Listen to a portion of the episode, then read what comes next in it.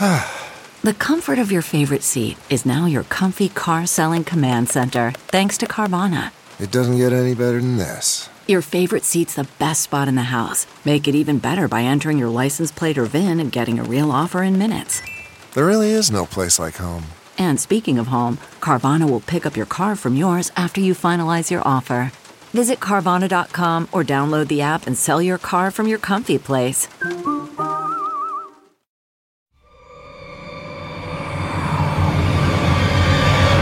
I'm Mick Garrison. It's time once again for the fun-sized postmortem AMA, where you can ask me anything. And asking your questions is producer Joe Russo. Joe, how are you? I'm good, Mick, but I'm busy. How are you? Well, busy is good. I haven't been this busy in a long time either. And also, we should say, as a little tease, we have some exciting news about the show coming up very, very soon, that the beans will be spilled soon, I promise. Yes, I am excited to breaking that as well. And it's nice to one of our many guests has been keeping me. He's been cracking the whip. So I've been. So we'll let people guess which one of 100 that people I'm referring to. But I know which one. I know, and hopefully they'll know soon too. But it's nice to take a break away from Final Draft and talk to you. Yeah, and we've got a couple of new guests we've already recorded that are pretty spectacular, as well as all the usually spectacular people. Yes, we've got some fun stuff coming up. So shall we jump in? Let's dive. All right. TD Perro asks, what was your first normal job? And what was the experience like? So not publicity, not interviews, right? Not movie business. Yeah. What was their first real job? Your first real job. Working in a car wash. Really? Yeah, I did inside back windows and I shined shoes, and I had a very blue collar life, and it was it paid what I need to pay for. I was going to junior college in San Diego County and putting myself through it before moving on to San Diego State. And then my real first job that I like to consider the first thing I did was I started working at record stores. That's right. The Warehouse and then Tower Records in San Diego and then later on in Los Angeles. So I had a huge love of popular music at the time and was doing journalism as well, but you can't call that a real job because it didn't pay the rent. Right, right. But did the Tower Records job allow you to move to LA? Was that the job that helped you move to LA? It did indeed. I was living in San Diego with my bandmates in Horse Feathers at the time, and I had the opportunity to transfer to Los Angeles Tower because the whole band had decided it's time to go to LA, and it was perfect. And my brother Craig had already had an apartment in West Hollywood that he had just moved out of, and I was able to get that very apartment. And so I had not only a job, but a place to live when I moved up to LA. Incredible. And what a great time to be at Tower Records too. It was pretty amazing. Plus, being a music journalist, I interviewed all my heroes and got free records, free concert tickets, all of that stuff. It was a great time. Well, staying in the track of old jobs, Richard asks, what do you think is the most challenging element about film publicity? Well, interesting. As a filmmaker, I have an opinion about what's going on now, but as a publicist, I was a publicist back in the days before there was an internet. Mm. So I was dealing with magazines and TV shows and radio shows and things like that. And I was doing specialized publicity for the genre films, first at Avco Embassy, later at Universal, and then at a PR company called PMK, which is still one of the biggest Hollywood PR companies. I wasn't very good. I had good ideas and we did great things, but the hardest thing was to try and get something covered in the mainstream press that they weren't that interested in. They were fine with the movie stars and the like. I was trying to promote movies like Escape from New York and The Fog and The Howling and Scanners. And so coming up with ideas that would not necessarily go on The Tonight Show or any of the big mainstream outlets was very difficult. Now, as a filmmaker, I don't like to sully myself with that part of the business, and yet it's a necessity, particularly when you're toiling in the independent fields, as you and I did with Nightmare Cinema. And that was trying also. There's so much genre publicity, websites and YouTube channels and magazines and all of that. And podcasts especially. That there are outlets, and yet it's still a very niche market if you're talking about genre films. So there is so much competition out there because everybody and his sister have a podcast. And I think the advent of social media too, one of the hardest things I think is just controlling when and how the information is released, you know? And it's dangerous too if some quote influencer unquote sees the movie or even hears about a movie and decides it sucks and they don't like it and it's in trouble, that sort of thing. Rumor becomes fact on social media very quickly, and it rages like a wildfire and burns down everything in its way. Well, I don't know if you remember, but when we had our sales trailer for Nightmare Cinema that we were using to shop it to buyers, right. A film festival leaked that to the internet, and it was like it was everywhere. And our buyers were, our potential buyers were not very happy about that. Yeah, and it's just that wildfire is really tough. And yet, in the terms of public response, it was great for us. Oh yeah. But it was just too early to be selling it. Yeah, right. So exactly. That's a very long answer that may not completely address the question. Oh, I think it did perfectly. Yeah. Yeah. All right. Speaking of long things, Michael writes in, I'm rewriting a huge script I started 25 years ago. Do you have a script that's been haunting you for years, Mick? Well, the timing for this question is kind of great. I know. Because about that long ago, I first had the idea and wrote a screenplay called Jimmy Miracle. And it came so close. Steven Spielberg was going to produce it, and it's a period film. It's set in the Depression in the Midwest. It's not a horror film, but it is tinged with genre aspects. Mm-hmm. But it's a really deep human drama that has magical elements to it. And it almost happened several times. And I just put it to bed because nothing happened, but it never went away from me. This idea haunted me the whole time. For years, I thought maybe I should write it as a drama. But just recently, I rewrote it from page one in a different perspective, and one that was really exciting to me that deepened it quite a bit. And I just optioned it almost immediately after doing that rewrite.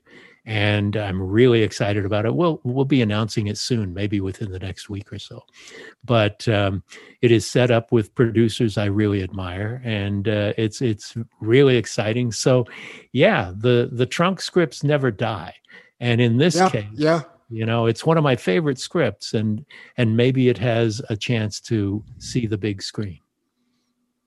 Absolutely. And it's a terrific script and a terrific read too. And the thing that I'm working on right now was on the Blood List in 2018, and we didn't sell it until 2020, fall 2020. So yeah, I mean, you never know when you two whole years, Joe.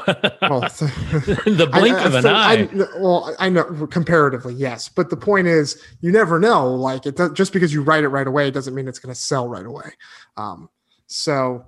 Definitely not. A great piece of material never gets old. I think that's the point of what I'm trying to say. Yeah, especially if it's a period piece like this one was. Absolutely. Yeah. All right. Lee Hodkinson asks, would you ever want to adapt any of your own novels to screen, and which stories? I would love to. Usually the reason I write them as fiction as opposed to movies is that they may not have a really clear marketable log line that you can say in one line, or it's something that's not necessarily overtly commercial in the marketplace at the time. But a good story is a good story. And my favorite movies are the ones that come out that aren't like everything else at the time. On that note, James wants to know, have you ever considered turning any of your untold scripts into literary adaptations? Well, usually they're written as screenplays to be movies, and that is their raison d'etre. In the case of Jimmy Miracle, that was one that I thought could easily become a novel, and that's the one I really put a lot of thought into turning into a novel until I had this revelation of a new approach that I could take to turn it into something really special as a film. But that's the only one I really put a lot of thought into turning into a book. The others have gone the other way. Like Chocolate was a short story before it became a screenplay that was crunched down to become my first Masters of Horror episode. So the literary and the cinematic like to hold hands sometimes. I in the Mind writes, Mick and Joe, have you ever written something too graphic for the screen that either wasn't shot or didn't make it in the edit? No. Usually you know what you're shooting for. And there are things, I did some scenes in Freddy's Nightmares that were cut out of the local broadcast when it was aired here in Los Angeles. The local station cut those scenes out, but the rest of the country didn't. The self-censorship is something that you can't avoid. If you're writing for movies or television, you have a pretty good idea of what's acceptable and what's not. When you're shooting, you try and, stretch the boundaries a bit. But even when I've stretched the boundaries, there were some things in The Stand that were cut. The rape scene of Nadine was mitigated a bit, but not in a way that bothered me. My imagination can become pretty explicit, but my books are much more so than my film and television work. But you know what you're working for, and you don't want to spend 2 days shooting a scene you can't put in the film. Use that time for the production that means something. And so you're not scrambling to try and make your schedule. Yeah, no, we're going through that right now. We got pretty specific parameters from the studio about what we can and can't show in terms of violence and gore and such. So we're just making sure that we're working within those boundaries. The only time I can think that I got quote unquote censored was in The Au Pair Nightmare, which was, a thriller for TV. There was a shot where they were about to inject someone with a needle. And we did a rack focus between the needle and a close-up of someone's eyeball. And it was a really cool shot, and I loved it. But for some reason, it was deemed, quote-unquote, too scary. Well, it was for Lifetime. Right. But to me, that was like, it's just a needle, We're all getting jabbed with needles right now. But that's for sure. Anyway. Yeah. So I'll always miss that shot. I always thought it was a really cool little cinematic moment, but that's the only director's cut. Yeah, exactly. So speaking of things that are scary, Marco wants to know, Joe and Mick, have either of you ever experienced anything paranormal? If so, do tell. I don't really believe in the paranormal, and yet I would love to be proved wrong. I would love to have the experience that proves me wrong. The closest thing I came to it was twice on The Shining. First, when I was scouting locations, I stayed in room 217 at the Stanley Hotel, which is the Overlook. And I fell asleep early. We'd had a long scouting day, and we're looking and all, and I conked out, and exactly midnight, I woke up wide awake. That's about it. But so that's mildly paranormal, but nothing to turn me into a believer. The other one was when we were in the lobby of the Stanley Hotel shooting. No one was staying in the hotel. Only cast and crew were there, and we were shooting a scene in the lobby, and everyone on the crew was there. And so we're shooting, and directly above us, there was this really heavy clanging noise. Clang, clang, clang. And it would ruin take after take after take. Finally, you know, we sent a couple PAs up there. There was nobody up there, and it was coming from the room that our first AD was staying in, but nobody could ever find anything. We kept watching it, and it clanged, but we could never find the source. Oh, wow. So I'd never had a ghost or supernatural experience, but I did see a UFO once. So that's the closest I've come. I was working on a sci-fi channel ghost hunters, Mythbusters type reality show. And I was a camera operator, and we were, there's this phenomenon called the Phoenix Lights. I don't know if you've ever heard of it. Sure. But we were out in the desert in Arizona trying to debunk whether or not the Phoenix Lights was a real thing. And we were running all sorts of different experiments to try to say, could it have been this? Could it have been a weather balloon? Could it be whatever? And we were out there in the middle of the night, probably 2 o'clock in the morning, pitch black, out in the desert. And all of a sudden we see something up in the sky. Everybody on the crew sees, and we all turn and we look, and they're basically like, point the cameras up. And we all see this light zip left, zip right, and then whoosh, off. Wow. And nothing could have ever moved that quickly, you know? And the craziest part though was none of the cameras picked it up. Oh no! Yep, all, but everybody saw it. Wow. So it was really kind of like just a chilling thing. But that's the closest I've come to anything supernatural or strange. I love that. Yeah. Well, Mick, that is what I got for this episode of Ask Mick Anything.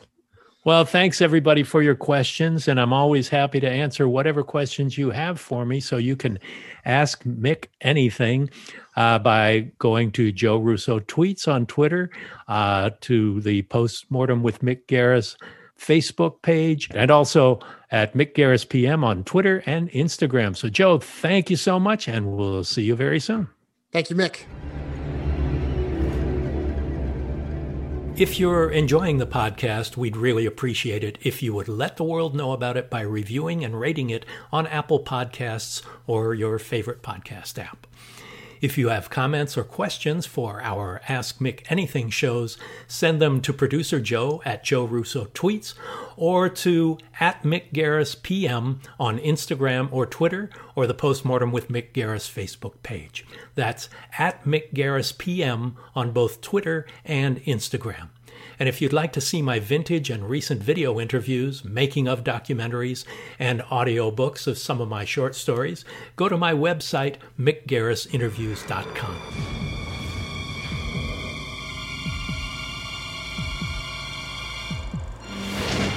Thanks for listening to Postmortem with Mick Garris. Download new episodes every other Wednesday and subscribe on iTunes.